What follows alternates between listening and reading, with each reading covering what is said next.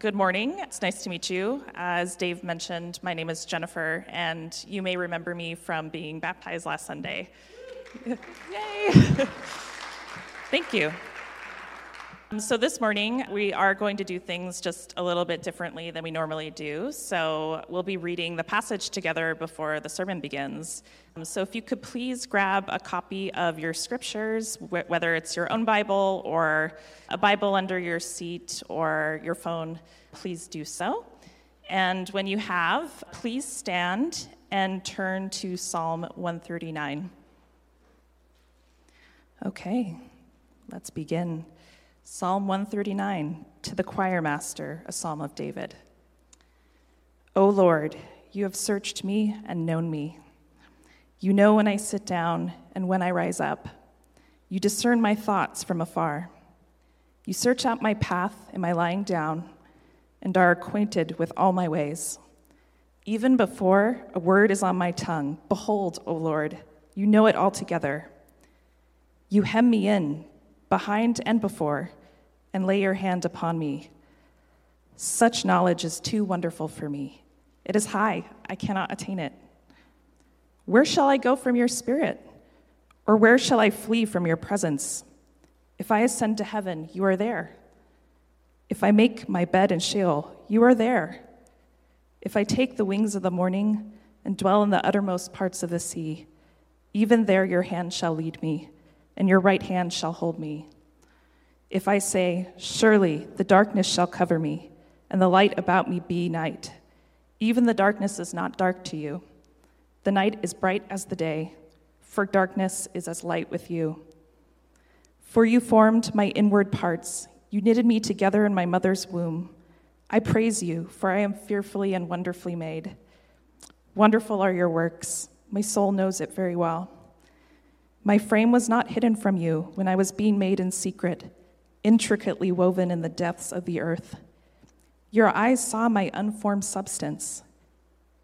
In your book were written, every one of them, the days that were formed for me, when as yet there was none of them. How precious to me are your thoughts, O God! How vast is the sum of them! If I would count them, they are more than the sand. I awake, and I am still with you. Oh, that you would slay the wicked, O God. O men of blood, depart from me. They speak against you with malicious intent.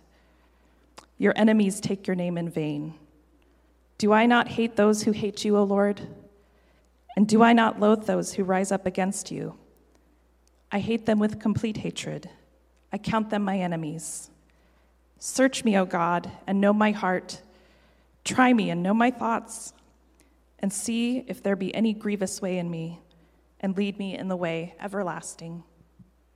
This is the word of the Lord. Thank you. You can be seated now. Well, good morning. Um, it's great that you are here with us today. And um, Welcome to our, our summer in the Psalms. Thanks for joining us. If you're new with us, it's great to see so many new faces out there. Uh, a special welcome to you.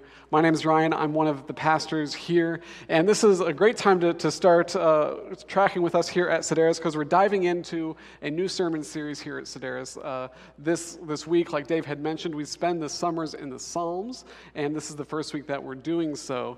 And um, the Psalms actually present us with the church, uh, us, the church, with a very um, unique unique and even helpful next step for us. If you've been tracking with uh, Sedaris for a while, you'll know that we have been working through the book of Exodus. The book of Exodus. We started it at the beginning of the year and we got all the way to the end of it. We spent about six and a half months in this book, and it's a, it's a really great book. You know, it has all these, these huge, uh, like, events that you know you hear about growing up in the church you have the, the 10 plagues and israel coming out of egypt and then the giving of the law and then the tabernacle and Exodus chapter 40, the very end of it, kind of concludes with one of these huge high events, and that's God's presence coming down to fill the tabernacle after the Israelites had completed it. The back half of the book of Exodus is really all about the Israelites entering into a covenant with God and completing the tabernacle so that He can dwell with them, He can dwell next to them on earth.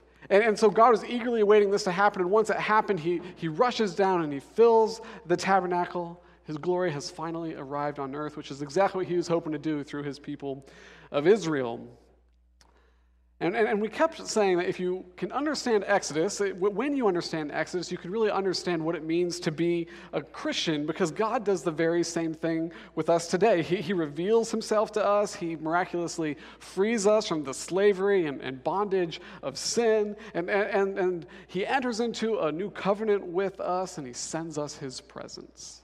So he's dwelt kind of next to the Israelites in the tabernacle. And then when Jesus shows up, the Apostle John says, Jesus tabernacled among us. He dwelt among us. And then when Jesus left, now he sends the Holy Spirit to tabernacle or dwell within us as well. And, and it's very, very amazing, isn't it? This is supposed to be one of the great truths of the Christian faith. But if you've been a Christian for any amount of time, you will know this that while the truth of God's indwelling presence, um, it may be incredible and amazing on paper, it's a hard reality to lean into and experience. It, it's quite a, a, a different thing when you try to go ahead and take steps into it yourself, when you try to lean into it yourself. And, and it, we, we don't need to be too hard on ourselves because it's actually been a difficult reality for Christians since the very beginning. Paul, in writing a letter to the, one of the churches in the first century, uh, the Corinthian church, he, he, says this to them. He says, Do you not know that you, your, your bodies, are temples of the Holy Spirit? You see, throughout all of Christian history, what we have is this tendency for us as Christians to actually forget this incredible, groundbreaking reality that the all powerful creator of the universe apparently is inside of us we forget it and we get off base from it. and, and at times we think, you know, that's not even all that helpful, and at other times, perhaps not even all that existent. Is it even true? And um, especially now more than ever, if you're anything like me, if you're anything like Pastor Dave, um, you expected to pray a lot more in COVID than you actually did. Am I right? Am I right? Like, this has been a really rough year and a half. I think that uh, after a, a, year and a half of pandemic, of social unrest, uh, the resulting uh, so, uh, like social anxieties of isolation, division, uh, that have really drove stakes between uh, us and our friends, us and God, even perhaps for, for many of us. We're coming into this summer after hearing a sermon on the, the presence of God in Exodus chapter 40, and, and we're kind of like, where are you, God? Where, are, where have you been? Where are you? And so, as we dive into the Psalms this summer, we've actually chosen to highlight six Psalms that are going to point us to life in God, point us towards actually how do we lean into this presence of God that the scriptures tells us every Christian has within them. How do we actually do it? You know, so while we may proclaim it um, as we read Exodus chapter 40, let's get down to the nuts and bolts and, and start asking the question and examining well, how does this actually work? How can I tap into this life that God has for me. And the Psalms are the, they're, they're, they're the place to do it. Um, Psalm chapter 1 really functions as an introduction to all of the Psalms, and it goes like this. I'll throw it up here for you. How happy is the one who does not walk in the advice of the wicked, or stand in the pathway with sinners, or sit in the company of mockers. Instead, his delight is in the Lord's instruction, and he meditates on it day and night. He is like a tree planted beside flowing streams that bears its fruit in season, and whose leaf does not wither. Whatever he or she does prospers, prospers. And so, do you see that? Leaning into the presence of God means to start with his revealed word, is what the Psalms tell us, and, and that in turn plants you by this stream. By this stream. And, and you're, you're a tree, and that stream is going to be the access to God. It's going to be access to life of God that leads to fruitfulness, flourishing, and joy. And so we're going to lean into the Psalms this summer in the hopes that we can tap into that stream. So you can come to church and even just think of it as I'm going to go to the stream at church here and we're going to talk about how we can put our buckets down in this stream together and tap into the life of God. That's what we're going to be doing for the next six weeks. Because over the book of Psalms, we, we see people over and over who have done just that. The Psalms are written by a couple handfuls of different people. David wrote about half of them. But they have done just that. We see people who've come into drought, come into hardship, they've come into difficulty, scarcity, but they chose relationship with God. They chose the presence of God. They chose to, to send roots down. And when they did that, even though they had good days and bad days, when they committed to doing that over the course of a season, what we'll see is that they started to find water and they started living fruitful, joyful lives. And so we're, we're just going to lean into we're going to lean into their stories with them over these next few weeks. And we're starting with Psalm 139 that Jennifer read for us. Why? Well, because Psalm 139, it represents an honest wrestling with the very presence of God, with the topic of the presence of God. And, and, and I say an honest wrestling because King David, he's the one who's writing this psalm. He's clearly wrestled with this notion of the presence of God. He's struggled with it. It's, it's not all butterflies and rainbows for him. And when we look into, at his wrestle, we look at his struggle, we discover, oh, this shouldn't be so easy for us to stomach either.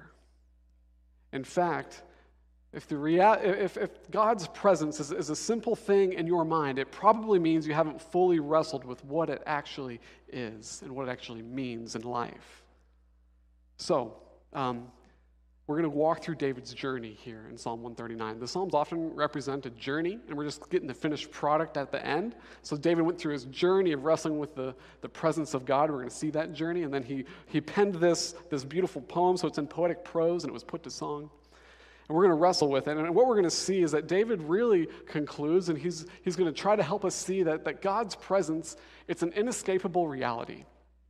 It's an inescapable reality. And then he's going he's going to show us how that inescapable reality is actually a perceived threat. It's a perceived threat to the human heart, but if you stick with it, it can be a transforming joy. Okay, so, so that's kind of his process. I'm just going to give you his journey up front. And we're just going to go through each step. And as we, we go through this, even think in your own mind and reflect on your own life. How have I experienced this before? Because it's likely that you have ex- had the same experience that David had here 3,300 years ago. Oh, 3,000 years ago now. He was about 1,000 years before Jesus. 3,000 years ago. All right, so to begin with, God's presence is an inescapable reality. Uh, perhaps you picked up on this as, as Jennifer was, was reading it. This is his big conclusion. He brings up all these polarities to try to show us that, that God's presence is everywhere and you can't get away from it. So, so first in verses 1 through 6, uh, David argues that God, he knows everything. This is the, the, it's the language of polarity there. He's even when I sit down and when I and when I rise up. You've known me and you've searched me. You, you see me when I sit down, when I rise up. Uh, you see that, God. You see everything that's going on outside of me, everything I do, everything I say, everything I, everywhere I go. You see that, God. But then more, then he follows it up with something even a little bit more intense. He says, God, you discern my thoughts from afar. So God even sees what's going on inside of David. So David's saying, God, God, you know everything outside of me, everything inside of me.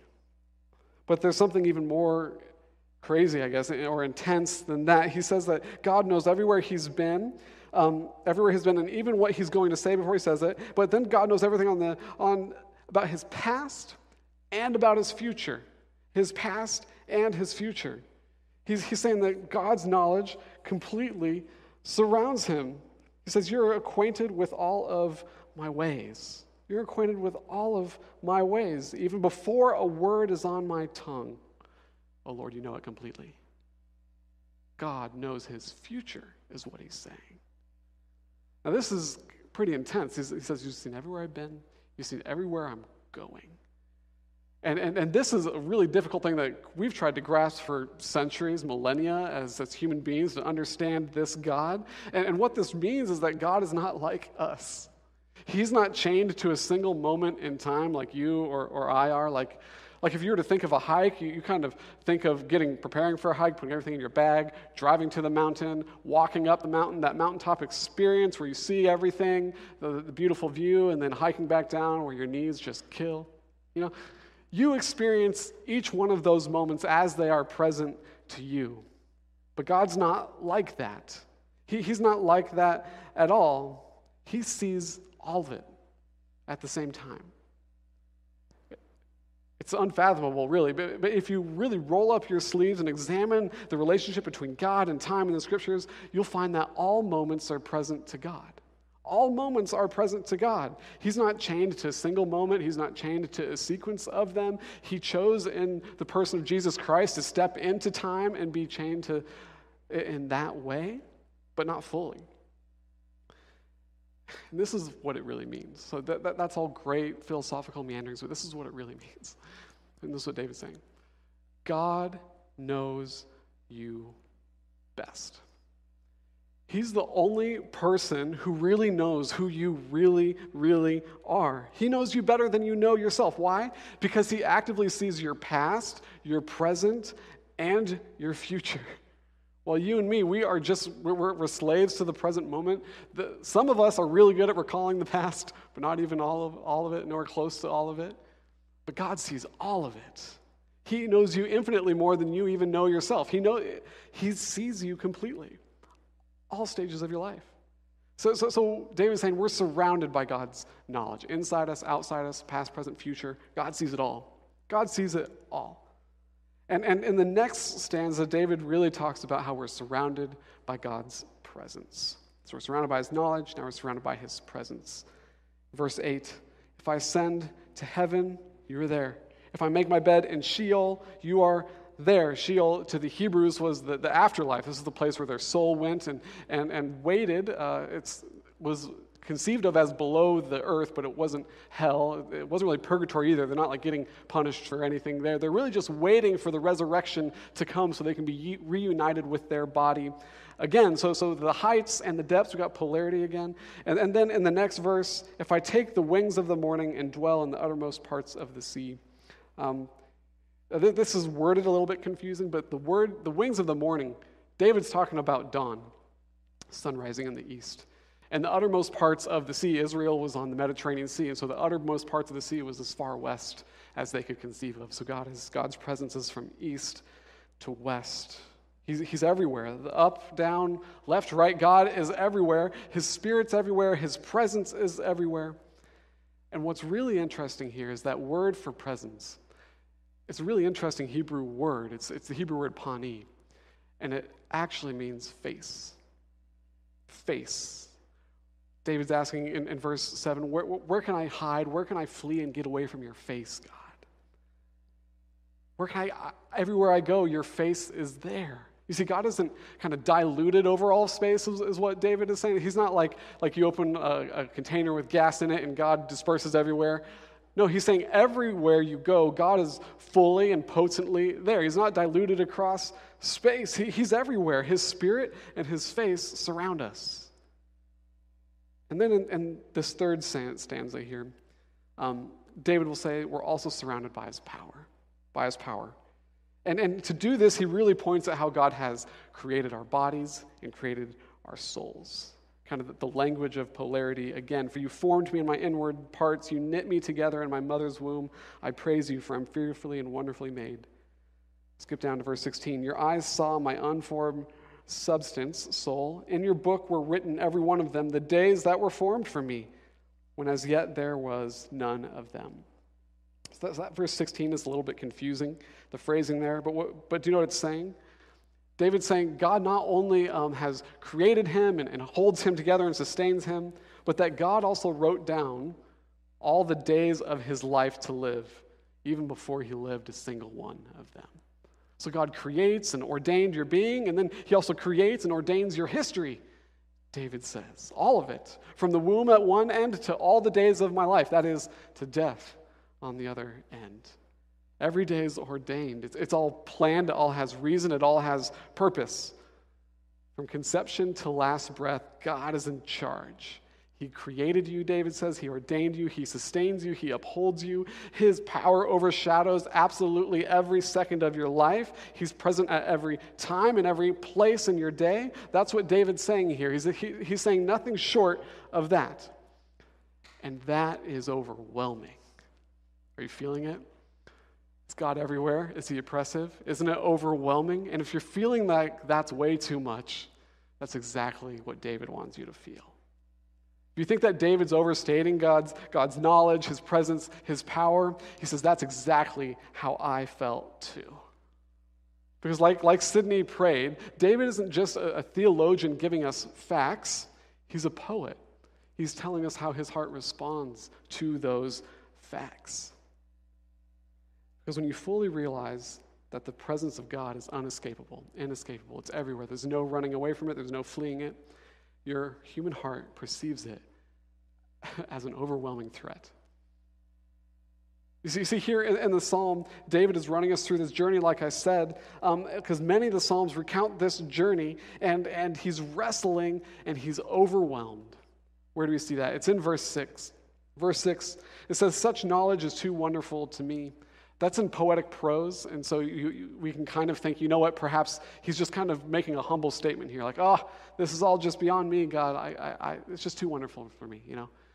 But no, what he's actually saying, uh, this is a Hebrew idiom. He's saying, this is way beyond me. I don't get it. This is too fantastical to grasp. I'm, I'm, I'm reeling, God. I can't handle this. And the reason why is back up in verse 5. This really interesting phrase called you hem me in. You hem me in. What is he talking about there? Well, uh, the best picture I can think of is if you were to get in a sleeping bag and David were to, or, or someone were to stitch the zipper shut. He feels trapped. He feels like he's being smothered. God's just weighing in. He says, Your hand is upon me. You're suffocating me, God. I can't breathe underneath it. David feels smothered by the presence of God. And so, if you're beginning to feel a little bit like that, as we talked about God's expansiveness, how He's everywhere, He knows your future, He knows you, everything about you, knows what, what you're doing, what you're going to do, that's exactly what David's experience was too. He felt the exact same way. And where did he go next? Well, look at verse 7. He says, Where shall I go? Or where shall I flee from your presence? He wants to run away. He wants to run away. He wants to get, it. I feel smothered. I, got, I feel claustrophobic. I got to get out of here. I have to get out of here. And this is just out and out rebellion. This is really what this is David wanting to get away from God. He says, I have to get away from God's face. I have to flee his presence, flee his face. If you read the book of Jonah, what, what you find in the first three verses is this same phrase. When God asked Jonah to go preach uh, uh, uh, and call the Ninevites to repentance. But Jonah just hated these Ninevites. He's like, you know what? Probably for good reason. They did really egregious acts to like really vulnerable people. These this people group did, and so Jonah's like, I don't want to give them the chance to respond to the grace of God. I hate them, and so he fled from the presence of God, and he got on a ship to the uttermost parts of the sea, furthest part he could away from God, to Tarshish, which we think is modern day Spain. Run away. Flee from God's face. I got to get out of here. Now, when we take into account just the general notions of antiquity, this is actually even crazier. It's even more of a surprising move because you see, ancient people, they're not like you and me. They actually didn't expect to live their lives how they wanted to. It's a very modern notion. Very modern notion. They, they knew and accepted that they were going to live lives, live their lives the way their families, the way their tribes, the, the way their nation states were going to say they were going to live their lives. They, they had an, uh, an infinitely greater sense of duty than, than you or I do. We, we can't even comprehend it. Uh, perhaps some of you from, from other countries, particularly in, in the East, can, can come to the United States and say, I have way more allegiance to my family than, than you guys do here. This is crazy. You know, so they're, they're, we have a little bit of, of, a taste in it from people who come into Western culture. But, but, but even then, it's, it's far pales into comparison to what ancient people had in mind with regards to duty and living their life how they wanted to live it. They would have been like, What? Live life how I want to live it.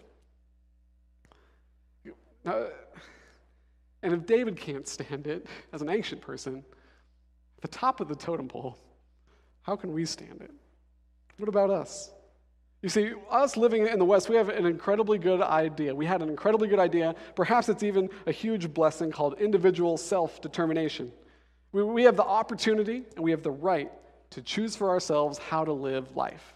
And, we've taken this very good idea and this blessing, and we've made, uh, we, we've made a God out of it. We, we've turned it into an ultimate spiritual reality and perhaps the very meaning of life. That, that's what we've done with it. You, you know, we, we, we feel like I, I have to be me. I have to live life my way. I have to live as I decide is right or wrong. And if I don't have the freedom to do that, then my life is meaningless. I don't have any purpose in my life if I can't make it for myself. That's, that's how we are. That's how we are. That, that, that's how our culture tells us to live. And if, if that is your understanding of life, and it is our understanding of life, this, this omni God, this, this all powerful, this all knowing, this all present being, he's a nightmare. He's a nightmare. I remember coming into contact with just this notion of the presence of God and just this, this allegiance and duty that I had to come a lot, that like in, in college, and I was like, oh man, this is going to be rough. this is going to be rough. He really calls all the shots? You see, just God's presence destroys that idea of freedom. If there's a God like this, we can't be fully free like our Western culture tells, tells us we, we can be. If there's a God who sees everything, who's ordained everything, this radical freedom, it cannot exist. Now, now we're not talking about free will here, so, so, so don't lose me there. God's all encompassing nature, it, it doesn't remove our free will or the choices we make. He still clearly holds us responsible for the choices we make in life. We're talking about independence, the freedom of independence. If there's a God who completely surrounds us, we can't live life without taking into regard how he wants us to live in each and every part of it. And that's why David, Jonah, so many of us want to escape this all present God. We don't even want him to exist. If, if the meaning of life is to live any way you want, then if there's a God like this, sure is hard to get on board with him. It's really hard. You, and so, so how do we get away? How do we get away? Either we think that he doesn't exist, or there's another alternative. We, we turn him into something else far more palatable. We morph him into a God that, that supports our, our broken and our fallen desires and, and longing. We turn him into a God of self esteem. We envision a God who exists to make us feel better instead of a God who hopes to get us on the right track. Change him into something more palatable. So remember, this is David's journey that he's bringing us into here. Um, God blew his mind with this understanding of presence. He feels claustrophobic, he feels smothered, he really wants to get away. What's next? Well, he actually comes out the other side. He came out the other side. And, and verse 7 uh, really represents David's, he's giving up. He's giving up trying to run. He, he's giving up. He says, Where shall I go from your spirit? Or where shall I flee from your presence? There's like an ambivalence here. The, the, the subtext is, I tried, and I can't. I tried to get away, and I can't. Jonah tried, he couldn't. David tried, he couldn't. You and I experience this when we run from God. To run from God is impossible, and it eventually leads to misery. You end up inside a fish if you're Jonah. And often this is young professionals here in Seattle. It's, it's this misery of running from God that eventually causes them to turn and say, You know what, God, I'll give you a shot. I'll give you a shot. That's so many people's stories in, in, in this room alone. And, and, and so David really reflects this change of tone that he goes through in his journey. And it really changes in verse 9. If I take the wings of the morning and dwell in the uttermost parts of the sea, even there your hand shall lead me. It's not that oppressive. And your right hand shall hold me. Do you see how the function of God's hand has changed? Up in verse 5, it was heavy upon him, smothering him. Now the hand is leading him and guiding him. God's presence. He, he's leaned into it and he's discovered the benefits of God's presence. A hand that guides so you don't get lost, a hand that holds you so you don't fall down. Now, if, if we were to be fully free, we have to realize there's no hand. There's no guidance. There's no moral guidance. There, there's no protection. It's a vulnerable and a miserable state to be in.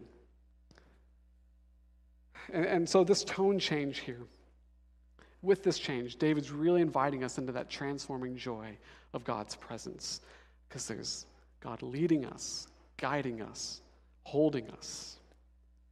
And the joy uh, really starts to, to come forth in verse 11. It says, If I say, Surely the darkness shall cover me, and the light about me be night, even the darkness is not dark to you. The night is as bright as the day for darkness is as light with you. Darkness in, Hebrew poetry, it, it always uh, represents suffering, hardships, pain, sickness, death.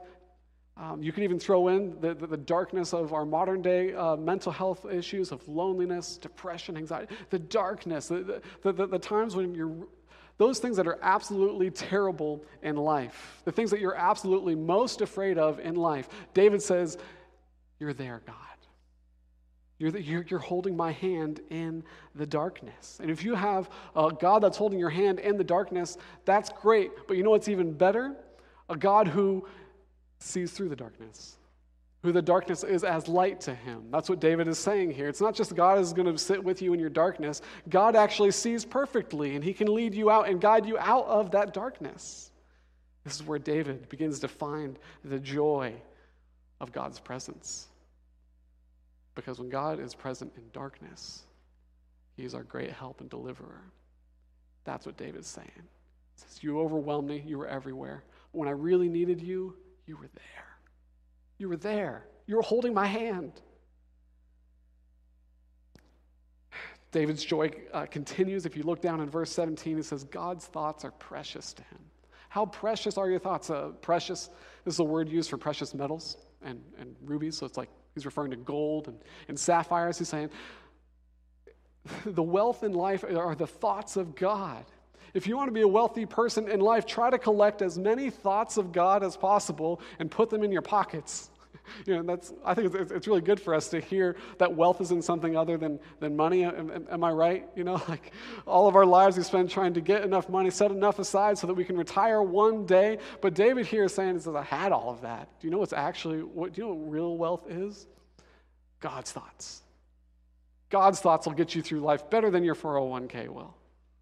It's a pretty crazy thing to say.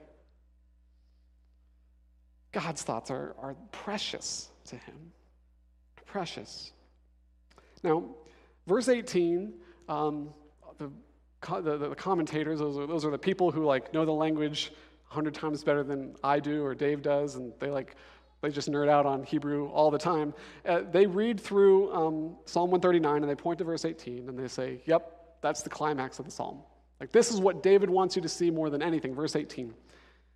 If I could, if I would count them, that's God's thoughts, they're more than the sand. And then they say the climax is here. I awake and I am still with you. Now that's a strange uh, climax for this psalm because David has given us a list of things that God's already done at the very beginning of the psalm, and and um, he says God's present with me when I rise up. That's all the way up there in verse two. Why would this just saying that again be the climax of this psalm? Well, David actually writes another psalm, Psalm 17. And it goes like this Psalm 17, verse 15. This is the, the very last verse of it. David says, As for me, I shall behold your face. He's talking to God. Behold your face and righteousness, your, your presence, your face and righteousness. When I awake, I shall be satisfied with your likeness. And from the context, he's talking about death. He's talking about death. And that's what David has in mind here at the end in, of verse 18. He has moved so far away from being threatened by God's presence. He, he's saying, I have a God who's so impossible to lose, who's always with me no matter where I go, who's always present. He's always there. He's always got me by the hand, going down the road, and going here, going there, in this darkness and in that darkness, that when I die, I know that He's even going to be there holding my hand that He's going to hold my hand through the darkest moment that'll ever come for me, that'll ever come for you, that's eventually coming for all of us. This all present God is, is hard to stomach, but it's ultimately good, David says, because it means He's going to be with us through death. The most terrifying moment we'll ever experience. And we're a young church. So the presence of death is in, in, front of our face all the time. But COVID brought it into some of our existences. And it's a terrifying moment when that person is on the edge. But God is going to walk through him with it. That's David's hope. He says, In my resurrected body, I'm going to see him again. That's his hope. It's not just wishful th- thinking, it's a certainty that he's gained from wrestling with the presence of God, wrestling with the face of God. This is a certainty that David has gathered. In, in, in Mark chapter 5, uh, he recounts uh, a day in the life of Jesus. And um, at one point, a synagogue leader came up to Jesus, uh, threw himself at Jesus' feet, and said, oh, Jesus, please, please help me. My, my, daughter, she's on her deathbed. She's about to die. Could you come and heal her? And Jesus says, Yes, let's go. And, and they're walking along the road to go get to her daughter, uh, to, to, his daughter. And um, Jesus gets sidetracked, healing more people. Okay? Typical Jesus. And in this sidetrackedness, it takes time, and he gets waylaid, and the girl dies. News comes to them in the street uh, to, to the synagogue leader and says, Don't bother the teacher anymore for your daughter, she's died. Jesus looks at him and says, Don't be afraid, just believe. And they continue on to the synagogue leader's house. They enter his house, and there she is, lying dead in her bed. And Jesus walks over to her, and, and, and Mark says, He takes her by the hand, and he says, Talitha cum, Talitha is a term of endearment that, that a parent would say to their child, and, and kum means get up. And so Jesus goes to this little girl who's lying dead in her bed, and she, he says, Child, sweetie, dear, get up. And she stands up. She stands up. She opened her eyes. She stood up. What, what did Jesus do there? Well, he reached into death and he pulled her out of it. You see, she was making her beds in the her bed in the depth of, of Sheol there, but but he pulled her out of it. He sweetly woke her up. You, see, if God's got you by the hand, even darkness will turn to light, even death will turn into resurrection. You see, we all struggle with a God who's all around us. We all feel smothered by a God who's always looking. We, always, we all struggle with a God who's always there. We want to make our own decisions. We want to do what we want to do. We want to live and experience what we want to live and what we want to experience. Yet at the same time, we want Him we still want that hand, don't we? We want to trust Him. We want the guidance. We want the support. We want the encouragement. We all want to be sweetly woken up and welcomed into everlasting life. That sweet wake up. I think Mark gave it to us. I think it's a picture of what's to come for all Christians who die and wake up in the next life. Jesus holding his hand, saying, Dear, it's time to get up. We all want it, but how did David get there to this confidence? like, how did he go from the threat of the smothering to the assurance that this joy awaited him, huh? Like, how did he actually do it? How did he do it? And the answer, I think, is in the verses 19 to 24. Um, and with some transparency, uh, I first felt like leaving these verses out. they're intense. As, as, Jennifer read them, you might have been like, oh my goodness, we're going to be talking about that today? Oy. Like, they're, they're really intense. But I think that there's, there's some keys here in this back part of the psalm that really help us understand where David got his confidence from. After all, look at verse 23 and 24. Search me, O God, and know my heart. Try me and know my thoughts, and see if there be any grievous way in me, and lead me in the way everlasting. Doesn't this represent a complete about face for David? He's saying, God, your presence is smothering to me. Your hand is heavy upon me. I got to get out of here. And now at the end of the psalm, what is he saying? God, come to me. Come into the deepest, most intimate, darkest parts of my heart and soul and illuminate them for me. Like, how does he know that he's going to be okay if he does that? Because David knew Exodus better than we do. David knew that when, Moses asked God, God, show me your glory, Moses, the, the pinnacle of, of righteousness in, in the scriptures, God looked at Moses and said, I can't. It'll completely kill you. David was there when they were transporting the ark back to Jerusalem, and the ark started to tip over. Someone went to try to support it. They touched the ark and dead. Like, like how does where does this confidence come from for David that this God's presence can enter into his being and he's going to be okay? Because you know, there's one of the reasons we, we, we, want to be away from the presence of God isn't a good reason, and it's because we want to be free. But there's another reason that we want to be away from the presence of God, and it's probably a good reason, is because it's dangerous. It's dangerous for us as humans. He's holy, and we're not. And the fact that we want to live our own lives, in spite of the fact that He created us, He ordained us, He holds us together, He has a great design for our lives, and we want to live our lives the way that we want to live them, that's sin. We, we have no right to our lives, yet we always try to take them back from God. We always want to. And so, if we're actually to get into the presence, if, if we were actually to see God's face, we couldn't survive. And, and David knew that. So, how does he get this assurance? And, and then I just say another question is like, how, how can David say these things? Like, like how, how can he says this stuff here? I mean, this is stuff that in the New Testament, the New Testament says we should never say these things. Except here, here's David's honest wrestling. Preserved for us in Scripture, New Testament says, yeah, don't say that. Slay the wicked? What? I hate those who hate you? Jesus says we're supposed to love our enemies. That's Matthew 5. Jesus says we're supposed to do good to those who hate you. Luke chapter 6. Pray for those who persecute us and abuse us, as Jesus in the Sermon on the Mount. What happened between that and this? Like, what's going on? Bible says you should never talk this way. Yet we here we have the king of Israel talking this way. Well, David had a few points in his life where he understood that he was God's enemy. Very clearly. Very clearly. And, and he was awaiting a Messiah that would come, vindicate him, and vindicate Israel in spite of all that. Now, now David doesn't know exactly how that's going to be fleshed out in his life, but you do. You know what's happened. It's, it's David's great, great, great grandson who died on the cross for his enemies. That's what happened. And that's the answer to both of these riddles, really. That's how David can have the assurance that God will love him, though he doesn't really understand why, and, and, uh, and why we no longer would ever say this of our enemies, because Jesus died praying for his enemies. God forgive them, for they know not what they do. And Jesus died crying out Psalm 22. And, and if you read Psalm 22, do you know what it's all about? It's about distance from God. Here are the first couple verses of it. My God, my God, why have you forsaken me. That's what Jesus was said on the cross. And oftentimes, when you go into the, the, the, writings in scriptures, when someone would say a single line of the psalm, it, that's just one way of saying they went through this thing, okay? And so he read the whole psalm. Why are you so, or he would recite the whole psalm. Why are you so far from saving me? From the words of my groaning, oh my God, I cry by day, but you do not answer, and by night, but I find no rest. The whole psalm is about a God who's far, far, far, far away. But here's David, and he can't lose the presence of God. Now, that doesn't seem fair.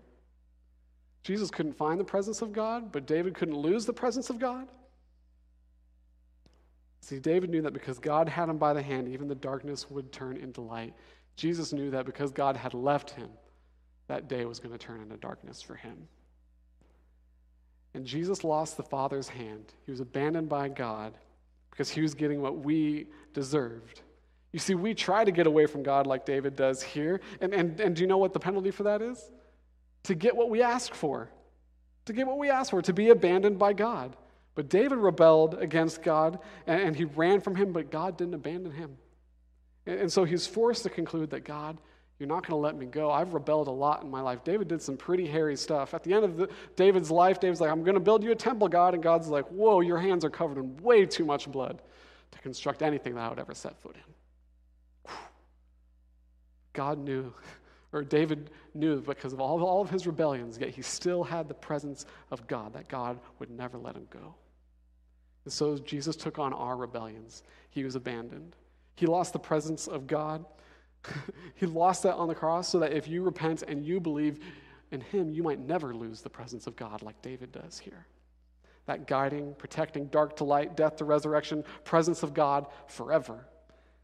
And, and so when we lean into understanding the presence of God and everything the Bible tells about it here, you know, all three of these parts as we work through it, as we work through it, all the way to transforming joy, the presence of God becomes this, um, this edgy comfort comfort with an edge, you could say. Um, because being God's presence with you will give you incredible confidence in life. But God's presence with you will also give you incredible humility because he'll do just what David asked him to do at the end of this psalm here, which is search me, know my ways, show me if there's any false way in me. So the edge is you shouldn't do this, you should do that, and, and God's going to be there. His presence is going to point at it when we do fall short. But do you know what it produces in your life? It's something that only disciples of Jesus have in the world this confident humility. It's this strange mixture of two things that, could, that our society sees as completely polar opposite. We find them together. We, we find them together in the person of Christ And then he bestows that upon us as we lean into the presence of God. What is and how do we lean into the presence of God? It's this very compl- it's not complicated. Reading the Bible and talking to him. You know, some, sometimes we'll go through our, our, our emerging leaders class, and, and uh, you know, I get to have a one on one with everybody who goes through our emerging leaders class. This is kind of our discipleship, urban missionary training, is what we call it in the city. And, and I'll encounter someone who's incredibly mature, and I'll ask them, well, How did you get this way? And they'll say, I, I read my Bible and I prayed. I read my Bible and I prayed. I did Psalm 1, essentially. And, and it's been a tough year for us. And, and these, we, we hope over the, over the course of these weeks to call us back to reading our Bibles and praying, to leaning into the presence of God, to seeking the face of God. To be honest, if the face of God feels like this smothering presence that's going to kill you that you want to run away from, we want to invite you into all of that. Uh, Sedaris is a church where, where we, we, you don't have to be okay to be here. In fact, if, if you are okay all the time, it probably alludes to the fact that you're not wrestling uh, with the, the very thing that's going to give you life. With the Word of God, uh, with wrestling similar to David, there's, there's a bunch of them. We're going to see more of them over the course of these next weeks. And, and, and you might think after the course of this year and a half, it's like, what do you mean God's everywhere? He's abandoned us. Just look at it. He's gone. But perhaps, and this is true of my life, whenever you feel God is most distant, that's actually when He's most hotly pursuing you. Would you entertain that fact? Would you open yourself up to the possibility that things are going really poorly in your life because God is trying to reach in and He's trying to bring you back to Him? Maybe this is your big fish that you're getting put into, like Jonah got put in. Maybe this is your sleeping bag that you got knit into, like David felt. He wants to be with you. Will you hold his hand? Will you let God lead you from darkness into light? Because if you say yes, Jesus Christ will never let you go. Even death will just be that nice night's sleep, and he'll just wake you up on the other side to a new kingdom. Well, th- thank you for being with us today as we lean into God's presence. There's so much more to come. I'm really excited for it as, uh, as we continue to lean into it. And, and in God and, and through His Spirit, we will experience Him more. We, we will see Him in more fullness. And we will go out into the world changed because of it.